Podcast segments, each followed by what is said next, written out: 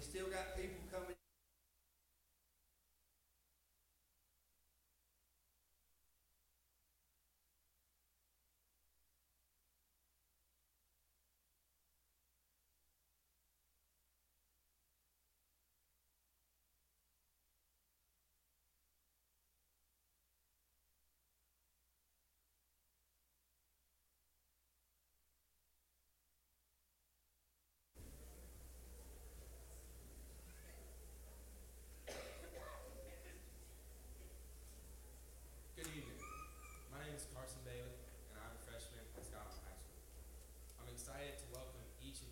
FCA night. We are happy to have you here as we come together in faith and unity. FCA has been a great part of my first year at high school, and I am thankful that you are here to not only witness the impact that FCA has on our school and community, but to be inspired by the testimony of one of our recent graduates, Parker Bird. Let us begin this special evening with prayer. Heavenly Father, thank you for allowing us to gather here tonight. Thank you for bringing us together with grateful hearts and eager spirits. Thank you for this opportunity to come together as a community of believers, to worship you, and to seek your guidance and presence. Lord, we ask for your presence to be with us throughout this evening. Open our hearts to listen and our eyes to see things as you would have us see them.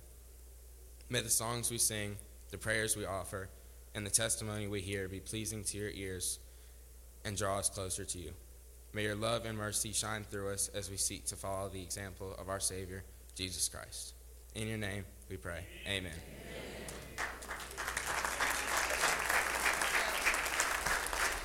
Okay.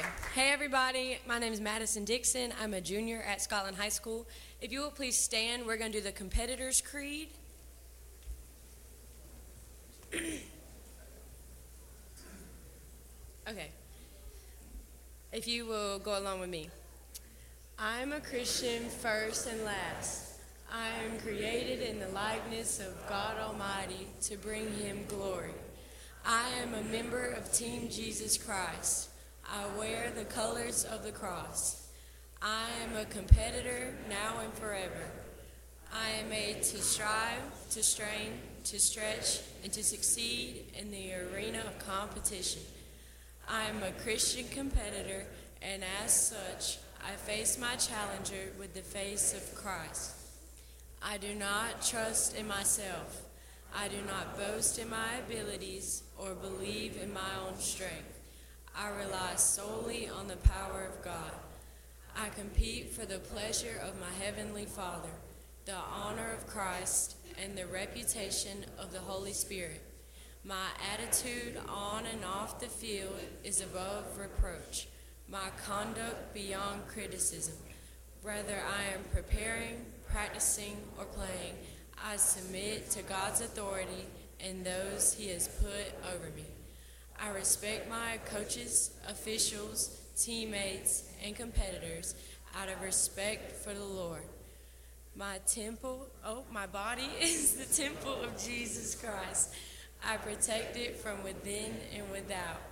Nothing enters my body that does not honor the living God. My sweat is an offering to my master. My soreness is a sacrifice to my Savior. I give my all of the time. I do not give up. I do not give in. I do not give out. I am the Lord's warrior, a competitor by conviction, and a disciple of determination. I am confident beyond reason because my confidence lies in Christ. The results of my efforts must result in his glory. Let the competition begin. Let the glory be God's. And if you'll remain standing for the colors, please.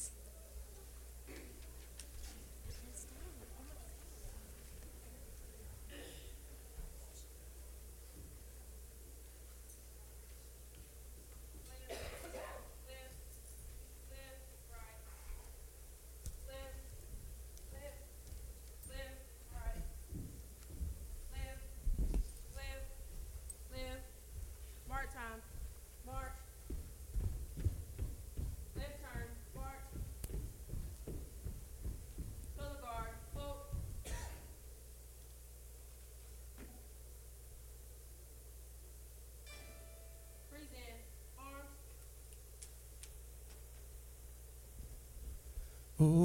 Oh, say, can you see by the dawn's early light what so proudly we hailed at the twilight's last gleaming, whose broad stripes and bright stars through the perilous fight, o'er the ramparts we watched, were so gallantly streaming, and the rockets' red glare, and the bombs bursting in air, gave proof through the night that our flag was still there. And oh, say does that star-spangled banner yet wave o'er the land of the free and the home of the brave.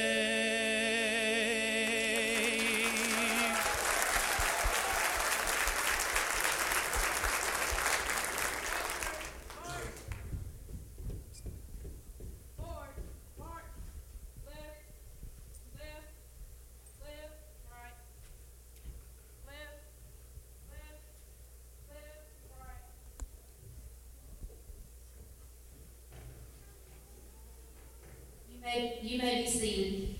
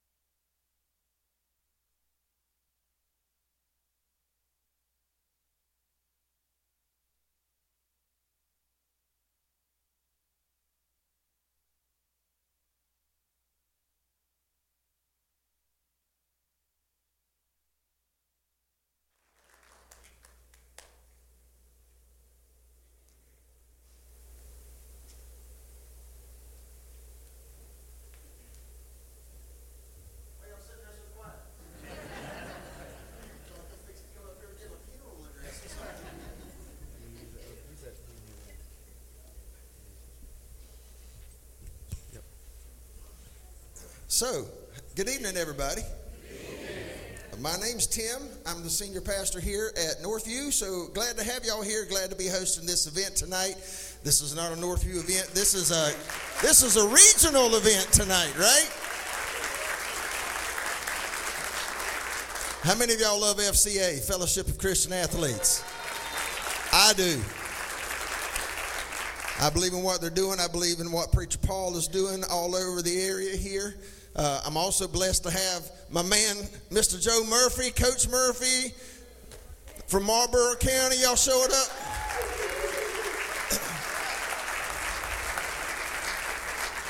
And being a growing up boy of McCall, South Carolina, and come back home here 2.5 years ago, it's good to have a whole line back there with Coach Murphy. Love you guys and all you other folks. We love Laurinburg. We love Scotland. We love Richmond. Come on, you got to love them to get to heaven, right?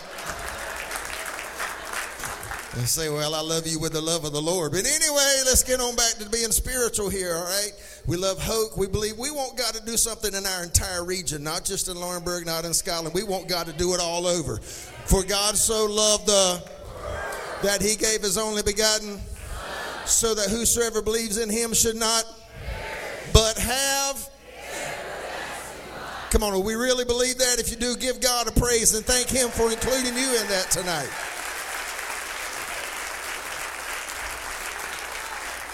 Let me say this quickly. The restrooms, all right, the middle doors, are blocked off. The two side exits at the back, the reason they're marked off, I can't even talk now. Must be layover from that nap I had today. Did anybody else have a good Sunday nap today? Woo, yes. So if you go out those side doors, or you can go out this door and go back, the restrooms, ladies and men's, are over there. There's a water fountain there. There's also out these doors right here. If you go out there in the immediate right, you'll see men's room, ladies' room. There's a water fountain out there as well. So if you need to go, that's a good thing. But the reason the middle doors, I really can talk. The reason the middle doors are marked off is because we are live streaming this service tonight. We want people that could not be here to be able to see, archived or live. We want to welcome them. So would you put your hands together and welcome the online congregation tonight?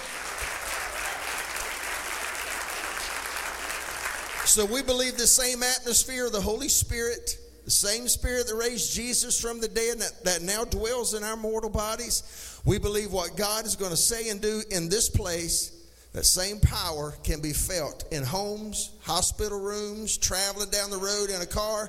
We want that same atmosphere with whoever's watching this live. Somebody say amen to that. Amen. Now, ushers, if y'all would come on down here, because what we're going to do now is we're going to give you an opportunity to give tonight. And this offering is going straight to FCA. And I'm sure Preacher Paul may share something with y'all later on. The amazing number of Bibles that have been given out is incredible. Okay? So what we're going to do is we're going to let you, if you want to write a check, you can make it out to NHM. Down at the bottom, you can put for FCA. And we're going to be sure that Fellowship of Christian Athletes gets everything, and we want to bless them indeed. How many of y'all really believe Fellowship of Christian Athletes is making a difference? All right, I'm going to ask you if you're able to stand. And guys, are y'all going down the aisle? You are? Okay, then they're going to go down the aisle and pass the bags to you. And if you don't mind, I'm going to go ahead and pray over this offering right now. Would you bow your head with me? Holy Spirit, we thank you that you have blessed us indeed. God, I speak protection as I was praying over these folks earlier today and over this service that we're having right now. God, I was praying protection that the enemy would throw no kind of distraction or hindrance in the way of what you want to do in people's hearts and minds tonight. And God, I ask you right now to speak clearly and concisely as to what you would have people to give financially to the Fellowship of Christian Athletes. We thank you tonight, Lord God, for life, and life more abundantly through Jesus Christ. That God, we would stand up as Paul said in Romans chapter 1, that we are not ashamed of the gospel of Christ, for it is the power of God unto salvation. So, Lord, I ask you to touch every heart, every mind, every body. God, I ask you that you would cause us to have a spirit of generosity tonight, to give abundantly, and we shall, according to the law of sowing and reaping, we shall reap abundantly. In the name of Jesus, we pray. And everybody said, Amen.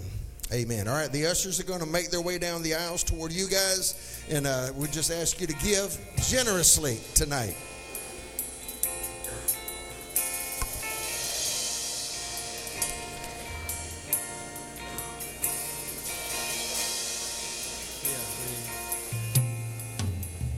Though my words fall short, I've got nothing new. And how could I express all my gratitude? I could sing these songs as I often do, but every song must end, and you never do. So I throw up my hands and praise you again and again, 'cause all that I have is a hallelujah.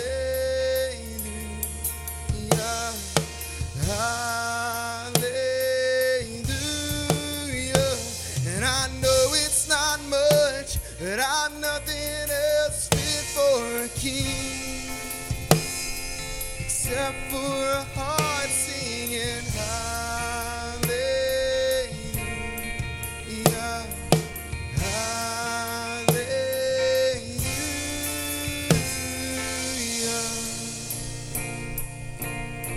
Come on, sing this out. So come on, my soul, oh, don't you get shy with me. Got a lion inside of those lungs, and get up and praise the Lord. Oh, and come on, my soul, oh, don't you get shy on me. Lift up your song, 'cause you've got a lion inside of those lungs, and get up and praise the Lord.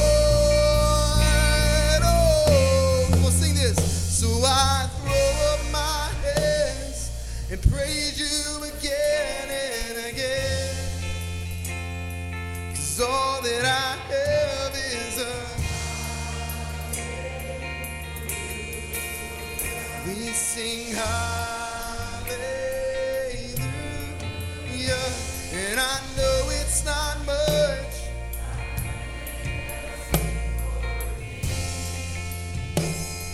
except for a heart singing.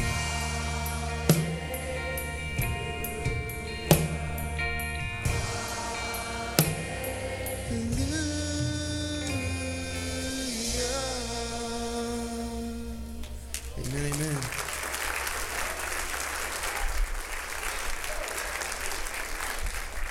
I'm going to ask my youth group to come on and join me up on the stage. If you'll give them a hand as they come. They're a little bit nervous tonight.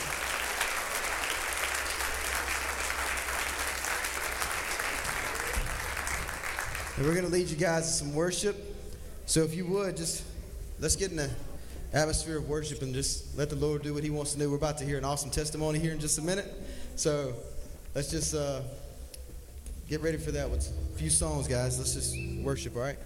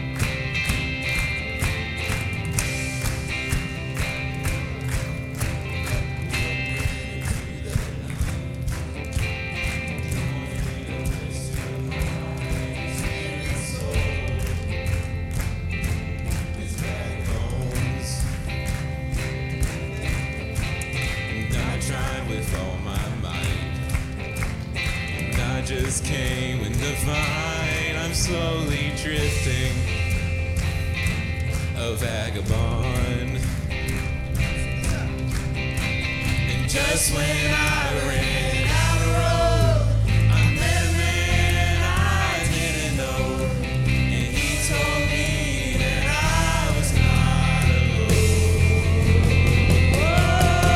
He picked me up, he turned me around, he placed my feet on solid ground. I thank the Master, I thank the Savior, because he healed my heart, he changed my name.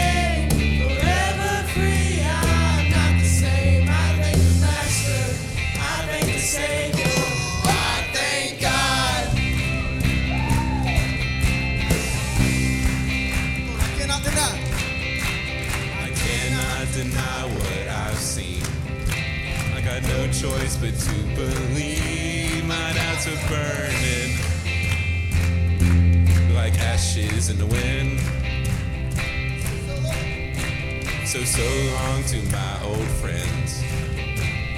Burden and bitterness, oh, just keep it moving. Nah, you ain't welcome here. Now till I walk the streets alone, I'll sing of how you saved my soul. This wayward son has found his way back. Oh, oh, oh, oh. He picked me up, he turned me around, he placed my feet on solid ground. I thank the Master, I thank the Savior, because he healed my heart, he changed my name.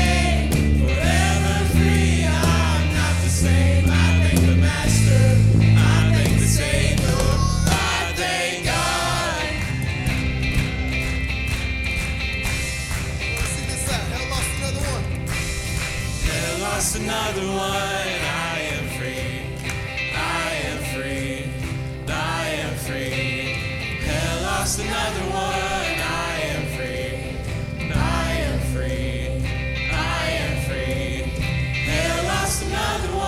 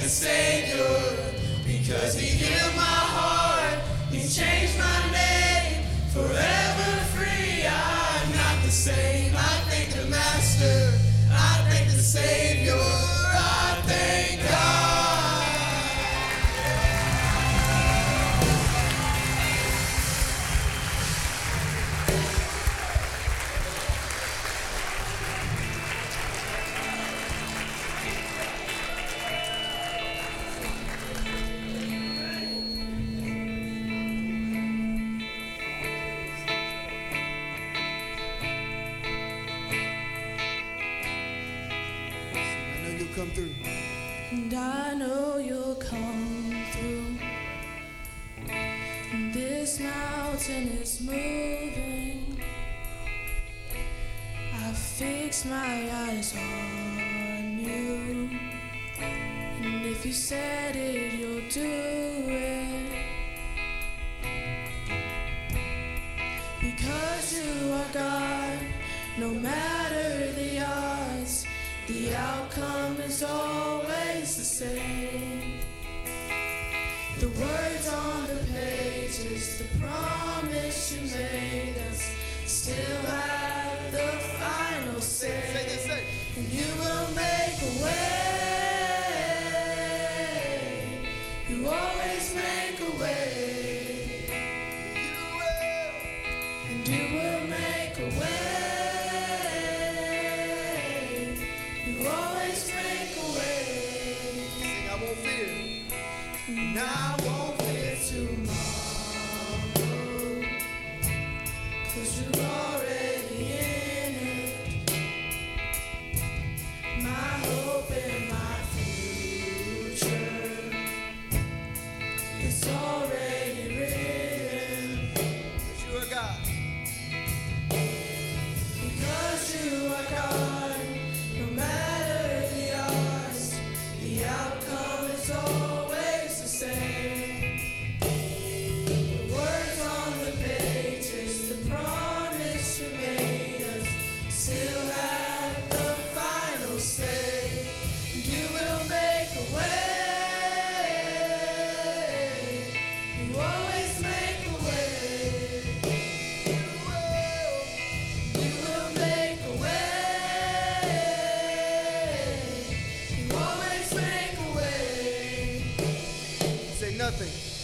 Nothing's too hard for you. Impossible is what you do. And I know you've got this too. Impossible is what you do. Nothing's too hard. Nothing's too hard for you. Impossible is what you do. I know you've got this too. Impossible is what you do. You will make a way. And you will make a way. You always make a way. You will. You will make a way. You always make a way. One more time, you will. And you will make a way. You always make a way. You will. And you will make a way. You always make a way.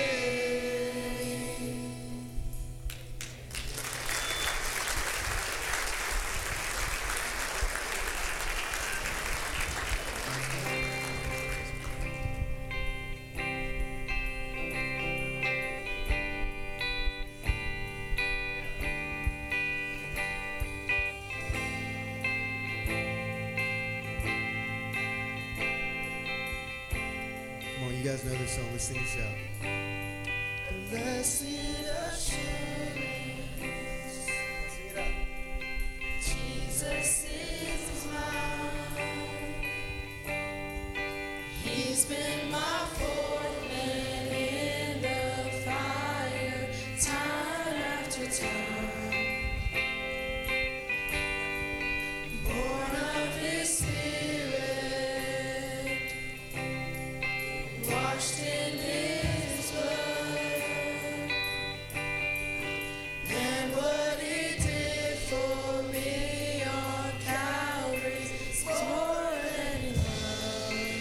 Sing, I trust in God, and I trust in God, my Savior.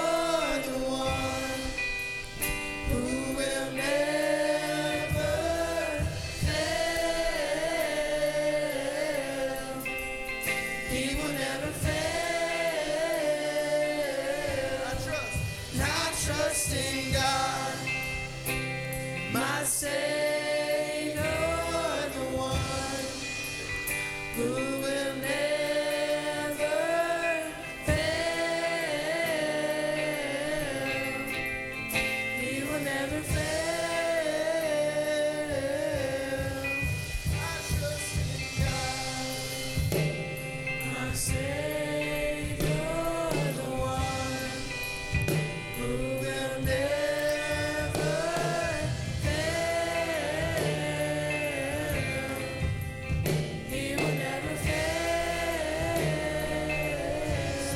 submission.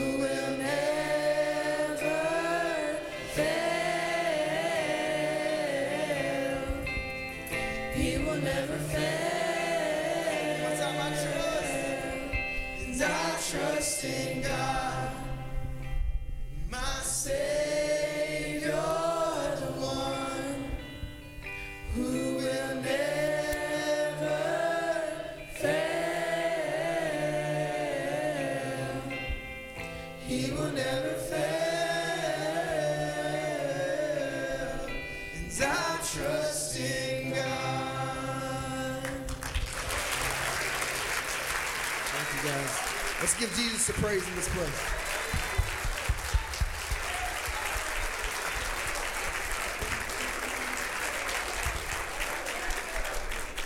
Let's praise the Lord in this house tonight.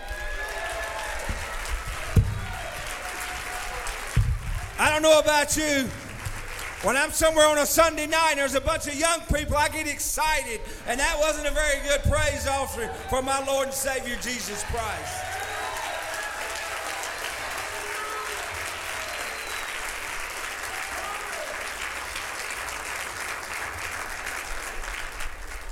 You may be seated. At this time, I want to introduce the principal at Scotland High School, a big, big supporter of Fellowship of Christian Athletes. She loves the Lord, so please give a warm welcome to Miss Laura Bailey.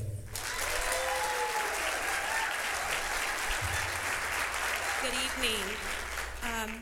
Very proud to be the principal of Scotland High School, and I'm so excited to get to tell you a little bit tonight about the impact that FCA has on our school, on our community, on surrounding communities, as you've heard.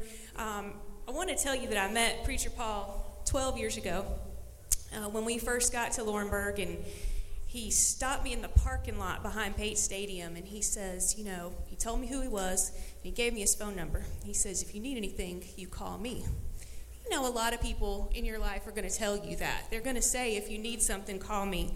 But what I've learned over the last 12 years is that when Preacher Paul says it, he absolutely means it. And, you know, I got to witness what his ministry did through my role as Richard's wife. And, you know, I got to see what it did for football players. But since I've been the principal at Scotland for, you know, the last 6 months, I've gotten to kind of see that in a different light. And I want you to know that the donations that you just gave don't just help student athletes. They help students. They help families. When I call, he answers. And if I say I need help for a child, never once has he said, what sport do they play? Or why do they need help? He just helps. And I'm so proud to know him. And when I accepted the position as the principal at Scotland, he was one of the first people to call me, obviously. And, you know, his first thing was, I'm praying for you. And I know that he does. I feel those prayers. I know that he prays for me every day. And the second thing he said was, I want to revive FCA at Scotland High School. Are you okay with that? Absolutely. Friday mornings, we meet with FCA at 6:50. That's really early for teenagers especially. But I'm very, very, those mornings just fill my soul. And even after difficult weeks, to be able to be with young people who want to gather in fellowship and worship God, that's really hard to do as a young person these days.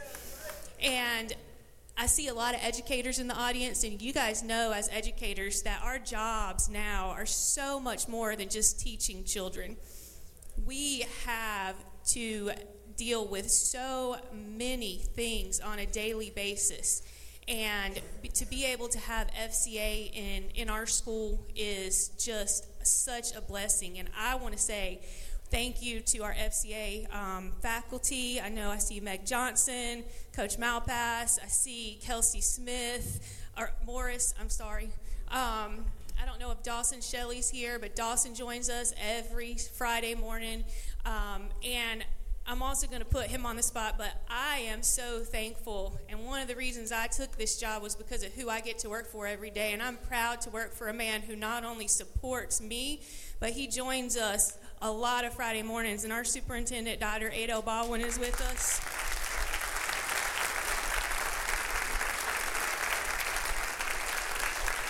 So this just tells you a little bit about Preacher Paul.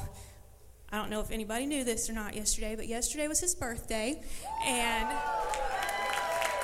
so for him to spend the time on the weekend that he should be celebrating him, and we should be celebrating him, and he's just giving back and he's pouring into our community, says a lot about what type of person he is. And so I just want you to know that this ministry, his calling, this is a work of love for Paul Lemon, and I can't count the number of children he's fed, the number of families he's helped feed. Because if we tell him, hey, so-and-so needs groceries, they don't have food in their house, you tell me where to take them. I can't tell you how many people he's allowed to still have power on in their homes.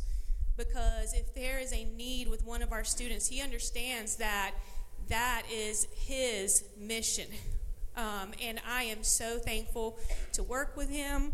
I'm so thankful to call him a friend. And I'm very, very, very thankful for what he and FCA do for our students, and not just in Scotland County, in all the surrounding counties, because he has made that his mission as well, is to get FCA into as many places as he possibly can. So thank you.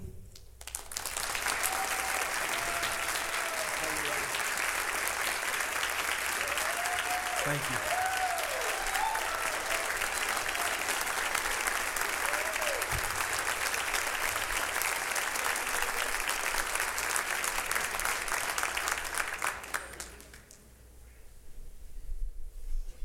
Thank you. I'll pay you later. You know, you saw in the video what we did in 2023, and a lot of you know, and a lot of you prayed for me. And I was sort of, Coach Malpass never said that I was out. He always said I was on injured reserve. And so I was on injured reserve for about 4 months. But in spite of that, our totals since we started this ministry, we have given out 22,242 Bibles.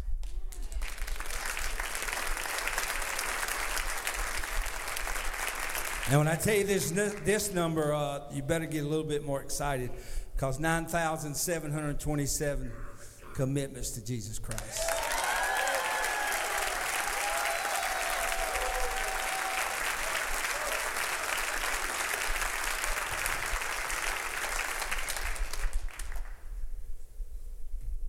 All that stuff you heard about what we do is great. But I'm just going to be very honest with you. I've not done nothing. I had a meeting in this church right at that door in the music room with that lady right there and her husband. That was shortly after a guy named James Payne. I knew that I was going to go to a church and preach, and I was set for that. But I was standing right over there. She was playing the piano, I reckon, back then. He said, "You're going to be called to the ministry, but it's not going to be the pulpit ministry. God's going to call you to a ministry that you will impact this community that nobody will ever, ever, ever think about." And then her husband asked me to start praying for the football team. I did a devotion about pray, read your Bible, and go to church. A young man came up to me and said, "I don't have a Bible." And that shocked me. That really shocked me, that someone did not have a Bible. Well, then I found out there was a lot of people right here in Scotland, Robertson, that didn't have a Bible. So I went to a local businessman. He said, "I'll get 12 people." He was not even saved at the time, but he got 12 people to give $100. And I don't know if you knew it, but even back then, that lovely wife of mine started checking on prices of Bibles. And I would just tell you that anytime you're in the ministry, if you don't have a strong wife and a strong partner, and that's my strong wife and my strong partner back there.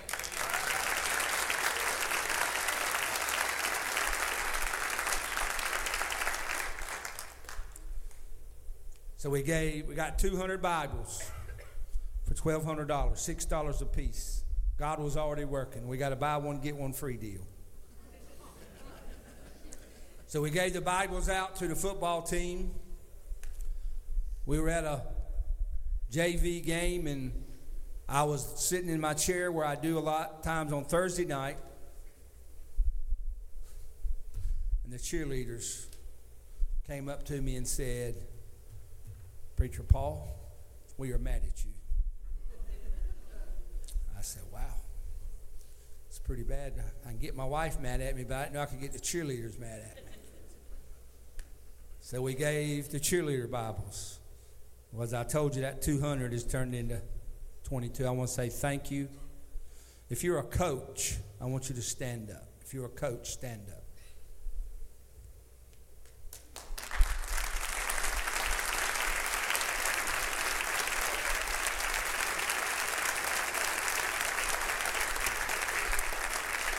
I've recognized most of you, but if you haven't got a coach's Bible, please come by the table and get one. Everything on the table is free. If you need a Bible, get one. Please get one. If you don't have one of our Bibles and you think your Bible is outdated or something, all Bibles are Bibles, but we want you to have one. Our Bible's got devotions in the back, but I think I've talked long enough. So at this time, will you stand to your feet?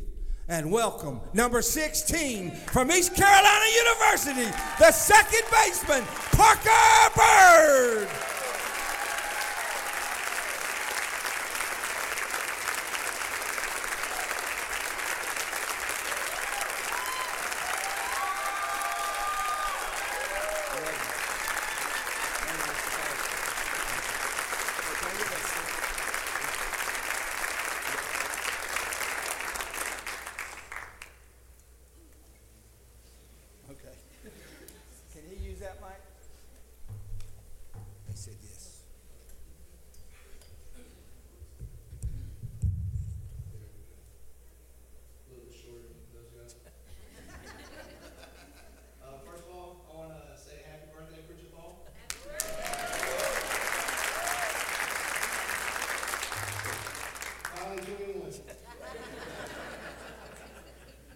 Thank you guys for being here tonight.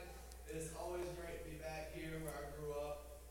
6 years ago, I was at a Field of Faith event at Scotland High School, and Daryl Strawberry came out to talk.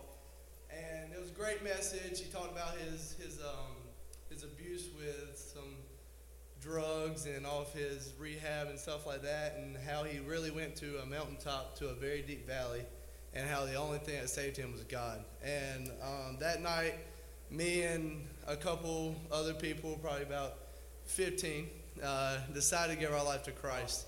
And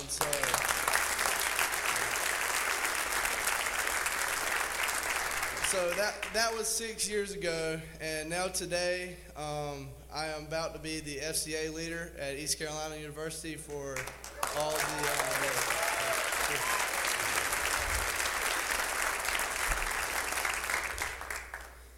But like I said, thank you guys for being here tonight. It's always great to be back. 2 years ago, I was preparing to play my final season as a Fighting Scot. It was something I had always dreamed of as a kid. I love playing baseball with the guys I grew up with. I'm very proud of a lot of accomplishments that we did over our careers.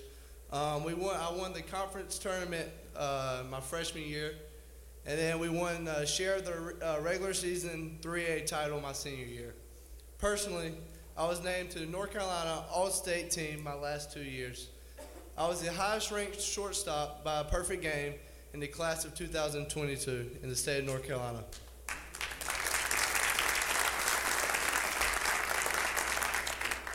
It was heartbreaking when we lost to East Wake my senior year in the first round of the playoffs. After the game, I cried a lot, but it wasn't for myself, it was for my teammates. For a lot of them, that was their final game. They were my teammates since we were 6 years old. I've loved baseball longer than I even have memories. I was hitting before I was even walking. I had a little toy that I would sit there, I would just hit the ball over and over and over. I grew up playing on every single field in this county. I spent every day in the cages, in the weight room, and even running the hill at JC Park. This place played a huge role in helping me achieve my dream. I verbally committed to East Carolina as a freshman. After graduating in June of 2022, I went off to summer school to go ahead and start school with some of the incoming freshmen at ECU. It was more than everything I could ever imagine. However, my goal was nowhere near finished. I was there to play shortstop for the East Carolina Pirates and help them get to the College World Series in Omaha. But Jeremiah 29:11 says, "For I know the plans I have for you, declares the Lord. Plans to prosper you and not to harm you. Plans to give you a hope and a future." I was really loving what I thought God's plan was for me. My life to this point had been nothing but mountaintop after mountaintop. Zach Agnos, who was the shortstop the year before I got there, got drafted while I was at summer school. I was like, I see you, God. He was making a way for me to play very early at ECU. A lot of the local media was saying the same thing. However, the last weekend of summer school, me and a couple of my teammates decided to go to one of our teammates' river house in Bath, North Carolina. We went on the river that Friday night and had a great time. Saturday morning, I was supposed to take one of my teammates back to Greenville where he was going to help an elderly couple move some stuff. However, that morning, he got a phone call saying, "Hey, thank you for volunteering, but we don't need your help anymore."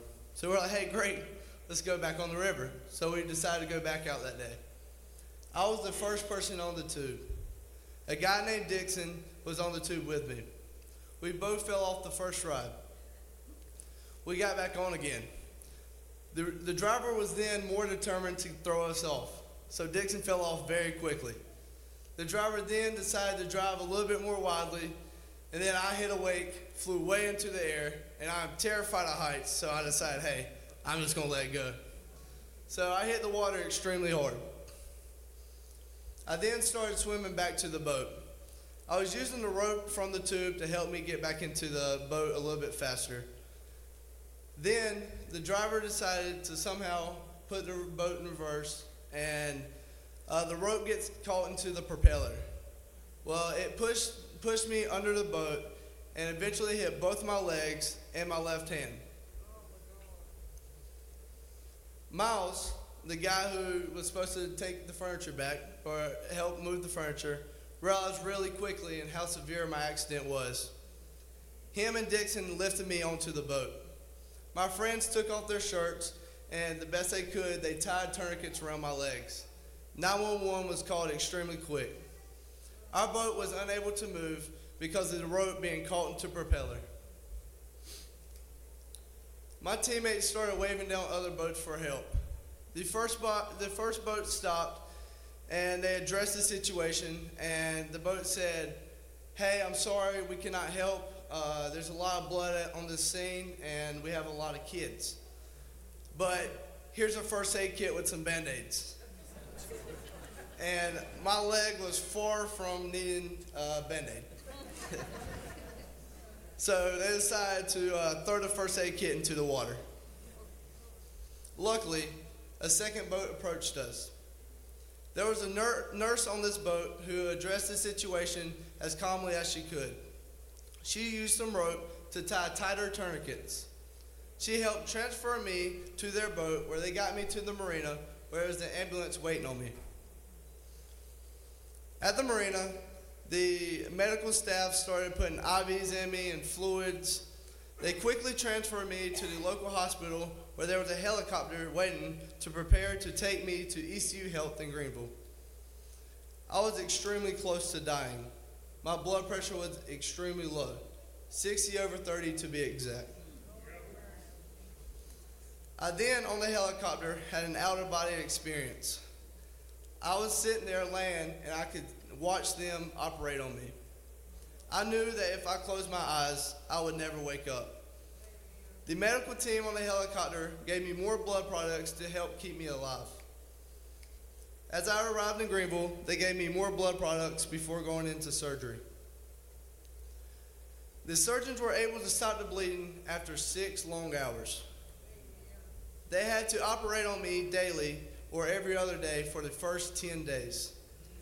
They realized that the propeller cut a major artery in my leg, but stopped 1 millimeter from the sciatic nerve in my leg. That would have led me to have an entire leg that was non-functional.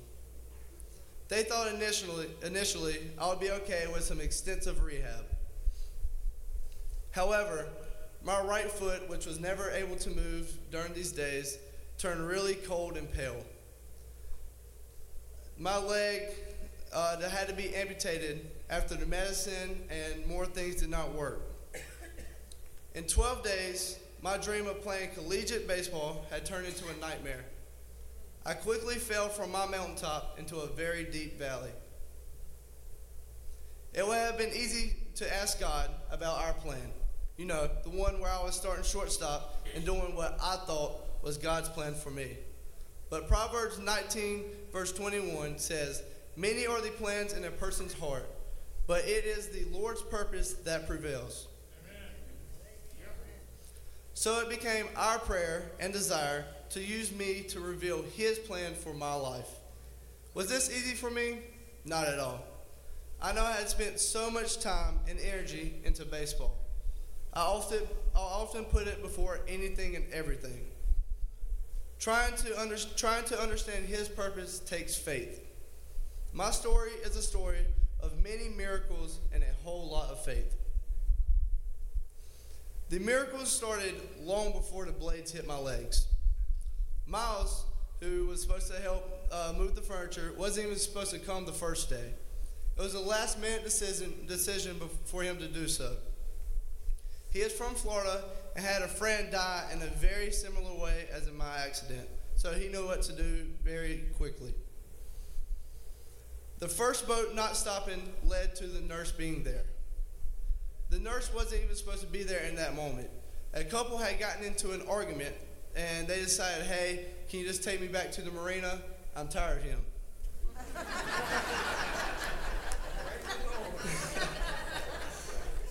Those two people's presence and quick response saved my life. All the time in the gym, I was in excellent physical condition. The doctor stated that saved my life as well. The propeller stopped 1 millimeter from my sciatic nerve. If it would have cut that nerve, I would have lost my entire leg. Miracle after miracle. You see, God just isn't a miracle worker in the Bible. The same God who parted the waters for Moses to go through, the same God that stopped that propeller and put those people there in that moment.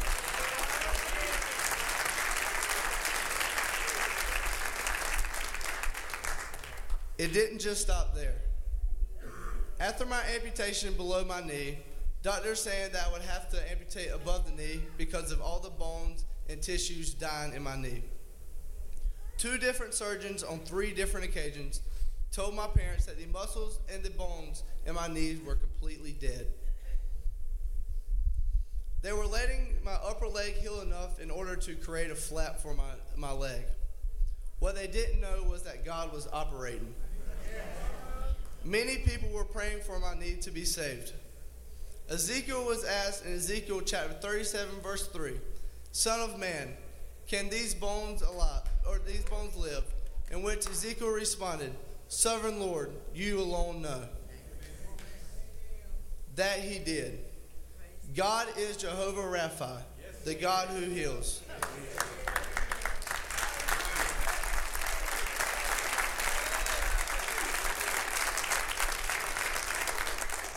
Blood came back to the muscles and my bones. Without a knee, I would have had limited mobility, and it would have definitely been the end of my playing career. But God never breaks his promise. That is where my faith lies. When I was lying in the hospital bed after my leg was amputated, I truly thought I had played my last game. I even told my mom one night in the hospital, "Mom, I don't think I'll ever play baseball again." And she goes, "Why is that?" I go, "Well, Mom, there's never been a Division I baseball player to ever play with a prosthetic leg." Without question or hesitation, she said, "So? There always has to be a first. Why not you?"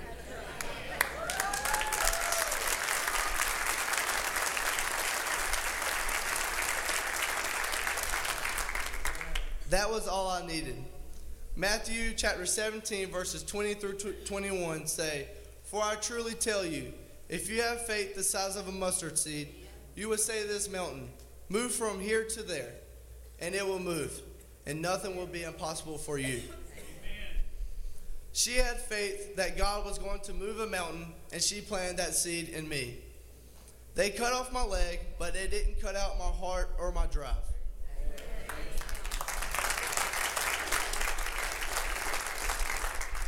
I had trained my whole life to play baseball. It is my dream. But a dream without work is just that, a dream. I had to have a plan. I started building a team around me, but to be a part of it, you had to share in my faith and in our plan. My plan isn't about just being a Division I baseball player or a Major League Baseball player anymore. It is about doing what many say is the impossible. It is to show people whatever you're going through is part of God's plan. And in his timing, he is going to make it happen if it is for you. We are all going through something. Mine is losing a leg. For many, it's something that you can't even see. A broken marriage, a school that didn't accept you, or a family member being diagnosed with cancer. Psalms 23, verse 4 is often quoted, and people say with passion, "Even though I walk through the darkest valley, I fear no evil." We feel ourselves closest to God in the valley, and this is when we draw closer to him. Because it also says in Psalms 23, "He is also with you in the green pastures and beside quiet waters. In all situations, God is with us." It is what gives me comfort, knowing he is here for me, knowing he loves me and has chosen me to do things to show his miraculous ways to the world is my peace. So, what am I doing now? Am I going to play this year is what many people ask me. I'm definitely preparing for that moment for sure. I spent the first half of 2023 learning how to walk again. I got my prosthetic in the end of 2022, but it did not fit very well at all. However, God had already had a plan in place. My mom, who started updating on Facebook pretty early on about my accident, my rehab, just for the people back here just to know what was going on. But her post started getting shared, then picked up by a lot of websites, news stations, and even newspapers. Two men by the name of Bob Babbitt and Eric Cochran reached out knowing for me to live my dream, I would need the right people, equipment, and definitely the right mindset. Bob, who runs a foundation called the Challenge Athletes Foundation, and Eric, who is a filmmaker, has made a movie on a high schooler who played baseball that had all four limbs amputated. They wanted to put me with a prosthetist who works with strictly high-level athletes. They gave me a grant to get a prosthetic that was more useful for running and playing baseball. CAF has played a big part in my recovery, on and off the field. They provided a grant for me and my family to go to the Houston Astros game to throw out their first pitch. I have been to many running clinics with many Paralympians. They have flown me to New York City twice. The first time, I got interviewed by Major League Baseball Network. The second time, I was a speaker for a big gala event in the Hamptons. Eric is constantly coming to Greenville to shoot videos of me and my recovery to produce a documentary at some point. They are two people that constantly look for people who use tragedy for good. God placed them in my life, not by chance. He placed them in my life for me to have a platform to inspire others, to show them what was meant for bad, that God turned for good.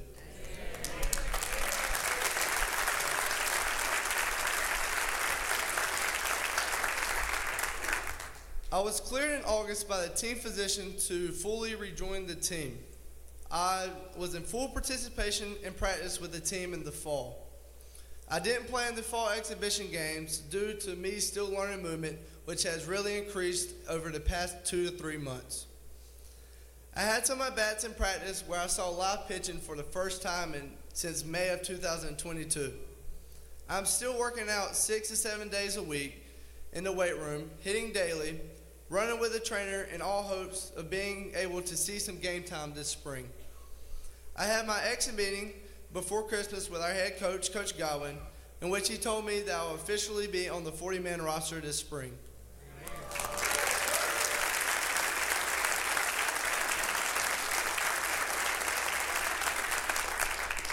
My plan for 2024 outside of baseball is to start a foundation to help disadvantaged, injured people get back in the game of life.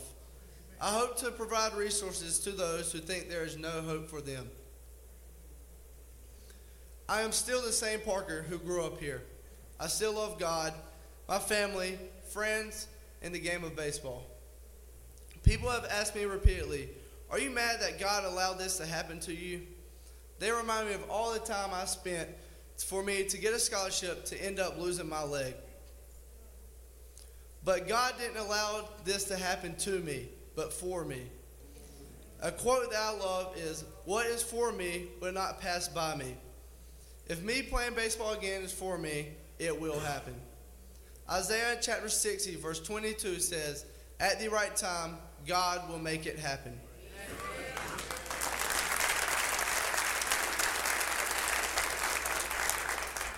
It has allowed me to prioritize my life, to make sure that I always put God first.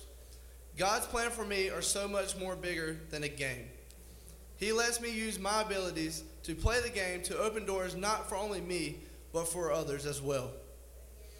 I have met kids who are amputees who love baseball. I'm not just playing for me, but for other amputee baseball players I have met who dream of playing in college.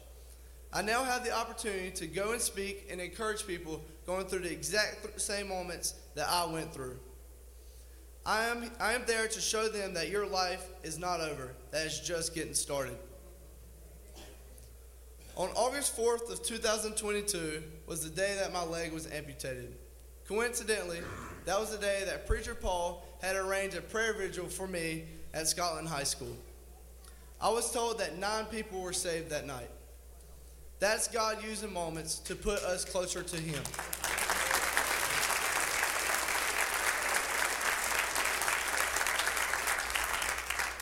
Romans chapter 8, verse 18 says, "For I considering that the sufferings of this present time are not worth the comparing to the glory that is be revealed to us." God used me to reveal His glory. I ask you, if you do not have a relationship with God, please start one. Don't wait. He wants to use you too. Psalms 34 verse 10 says, "Those who seek God will lack no good thing." He is just waiting for you to seek Him. He is already there. At this time, I would like to invite Pastor Tim to come back up here, and I want to have an opportunity just to call to the altar to have more life saved, like just like mine was 6 years ago. God's really using each and every one of you in your own stories to promote His kingdom and to fulfill that. So at this time, please give it up for Pastor Tim.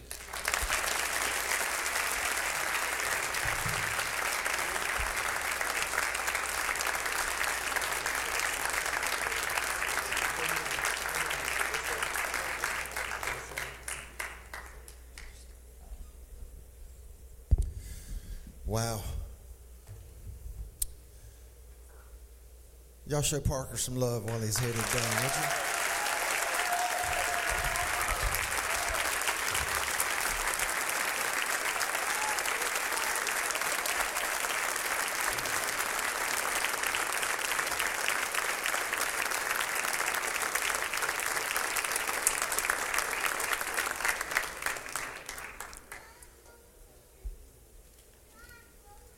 If you don't mind, you've been sitting a while. How about just standing up if you're able? I met Parker one time shortly after my wife and I moved back to Laurinburg 2.5 years ago. We had a men's breakfast, and one of the coaches from the baseball team was coming to give a devotional to our guys that day. And several of the guys on the baseball team came with him. Parker was one of those.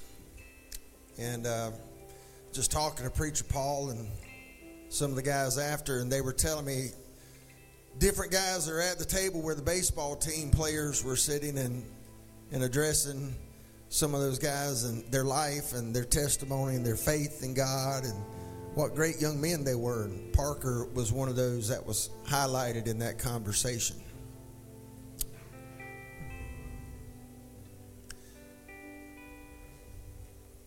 So Parker, that night we had that prayer vigil at St. Andrew's High School. I was there.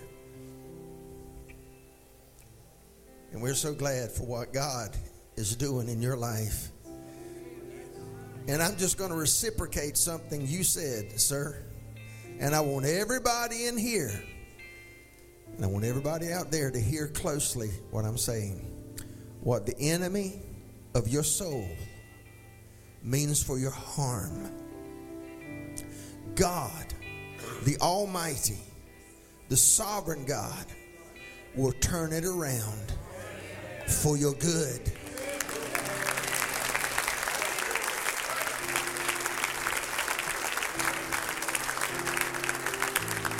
And let's go ahead and talk facts just a minute, because some people could say, well, if God was sovereign, why didn't He keep that from happening? Let me tell you something, folks. God can see well down the road past what you can ever see or think or imagine. And God's got a plan for every one of us in here that is bigger than any dream you could ever have for your own life. And can I give you one word that I like to associate with God? This is it right here. Trust. You can trust God.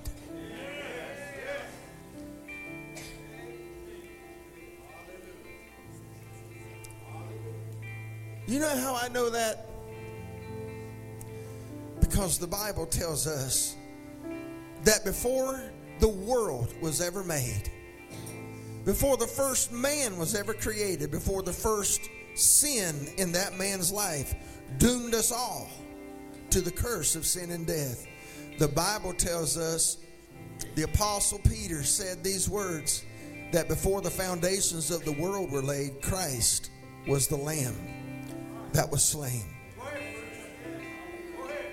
So what that means is before there was ever a problem, Jesus had already said, I'm going to come and be the solution.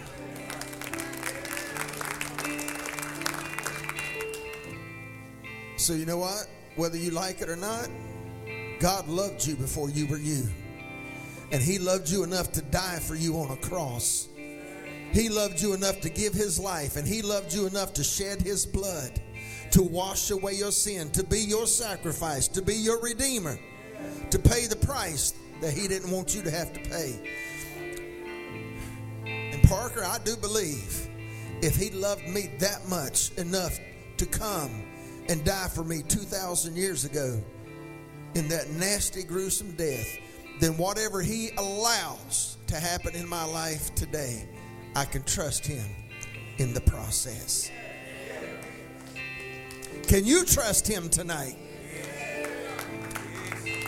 Do you know him as your personal Savior? Parker said a while ago, just a moment ago, that if you don't have a personal relationship with Jesus, with the Lord God, start one. You know what? We start that by saying, Lord, come to you. I acknowledge I need you. And I submit and humble myself to you.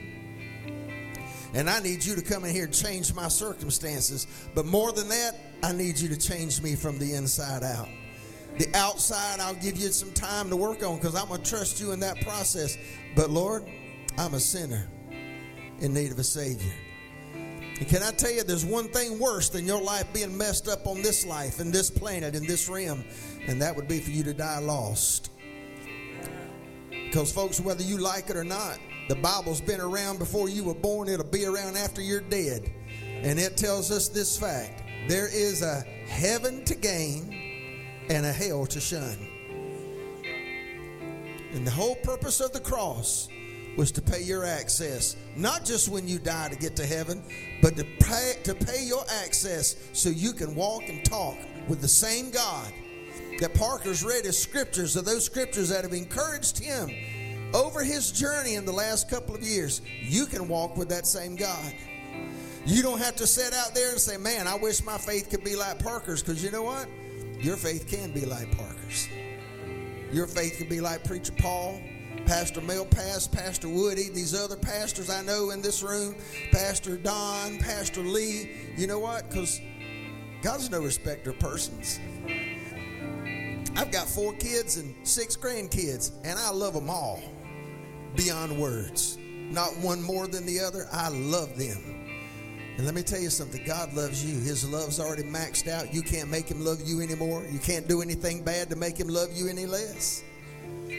So I wonder if there's anybody in this room tonight, you can say in your heart, man, what Parker talked about, I wish I could walk with God like that. Then I'm going to ask you to pray a prayer with me right now to open the door to your own heart and allow Christ to come in. Would you close your eyes and bow your heads with me for a moment?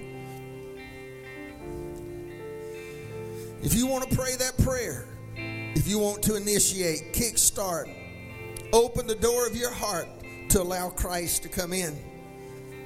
I'm going to ask you to, I'm going to pray this prayer, but I'm going to pray it real slow because before you repeat it after me, I want you to think about it in your mind. I want you to think about it in your heart.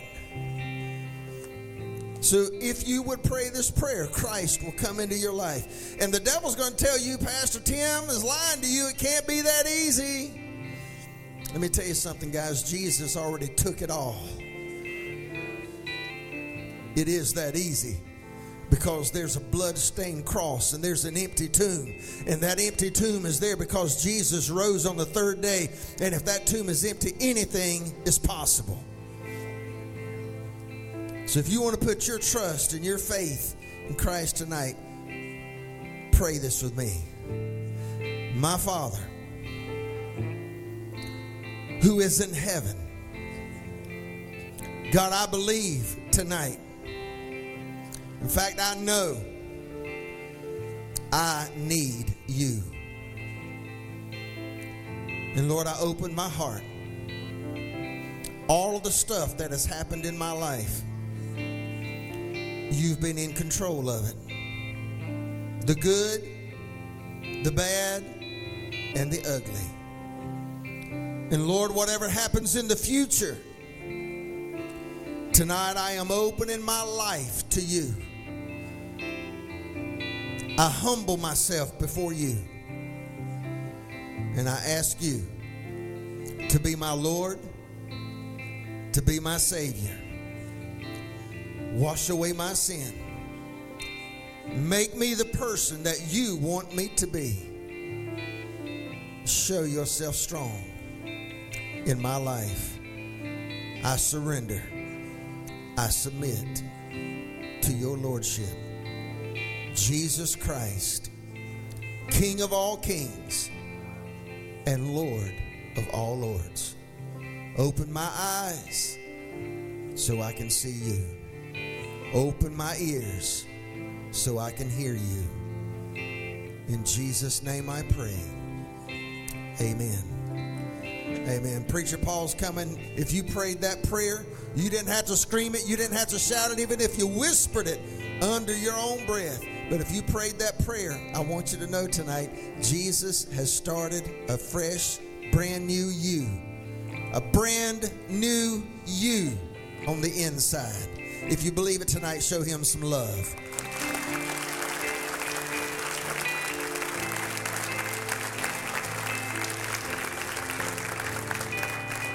So I want to do something, and I'll explain why I'm doing it in a minute. But tonight, you gave your life to the Lord. I would ask you to raise your hand. I see that hand. I see those hands. And I want you to do me a great big favor. It's going to be a little bit of boldness in your part. I want you to come down here and come across the front and go out that back door right there. That side door, that lovely woman is raising her hand. And I want you to go over there and go give you a gift. And Parker's going to come over there and greet you. For just a few minutes. He's got to get back, but he told me he wouldn't mind doing that. Or I dreamed that one. So if that's you, and you gave your life to the Lord tonight, recommitted or first time, I want you to come up here and follow Parker and anyone else from that family who wants to go with them over there.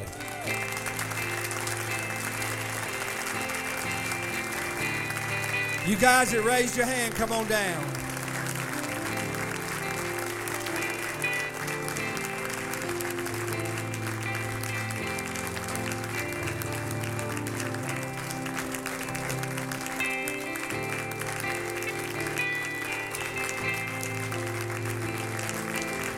Anyone else that gave their life to the Lord, please come down so we can follow up with you. It's very important. You may be seated for just a minute. If you're a pastor that supports our ministry by I come to your church or you feed the team or whatever, I want you to do me a favor and stand up.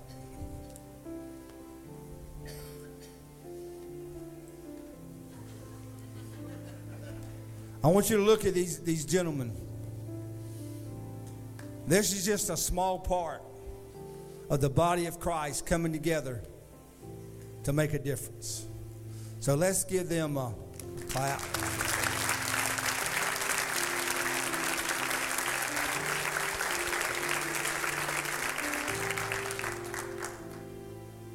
Well, somebody asked me how long it would be, and I said we'd be done by 8, so we did good, didn't we? Well, you stand to your feet and let's have a prayer. And don't forget, you can go by the table. If you're a person, they'll be through in just a minute. Once again, Northview, thank you for hosting this great event. And I love y'all so much. And Miss Please, you always my mama. Let us pray.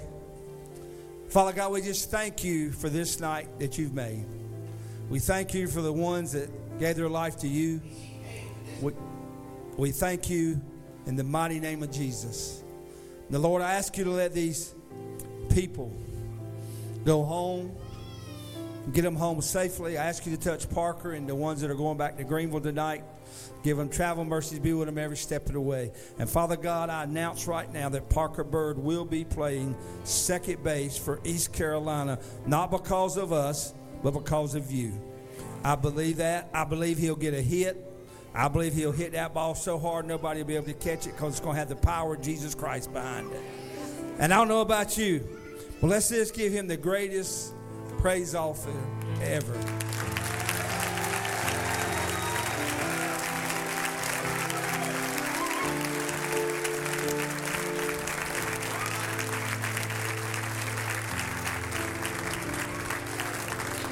Once again, thank you. Good night. We love you. God bless you.